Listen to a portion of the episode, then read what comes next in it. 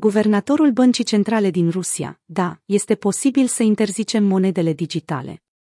Într-o conferință de presă care a avut loc în 18 decembrie, Elvira Nabiulina, guvernatorul Băncii Centrale din Rusia, a escaladat și mai mult frica participanților la piață cu privire la situația reglementativă a activelor digitale de pe teritoriul țării.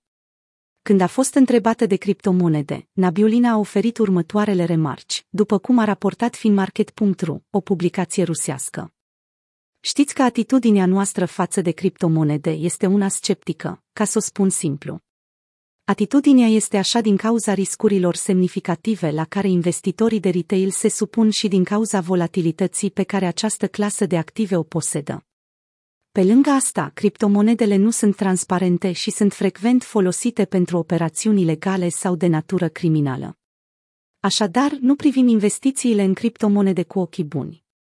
Ne dorim să prevenim infrastructura financiară rusească de la a folosi tranzacțiile cu active digitale. Da, este posibil să le interzicem.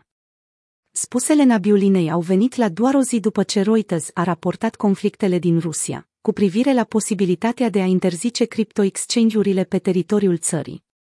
Pentru context, țările din fosta Uniune Sovietică rămân mult mai predispuse la crime de natură financiară, precum spălarea banilor sau evaziunea fiscală.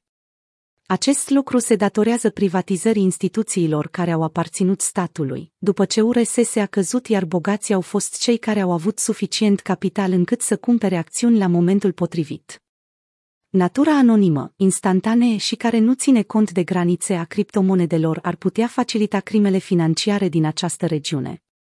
Pentru a combate parțial problema, Rusia prioritizează dezvoltarea unei ruble digitale, care se supune regulilor și care poate crea competiția necesară dezvoltării de active digitale din sectorul privat.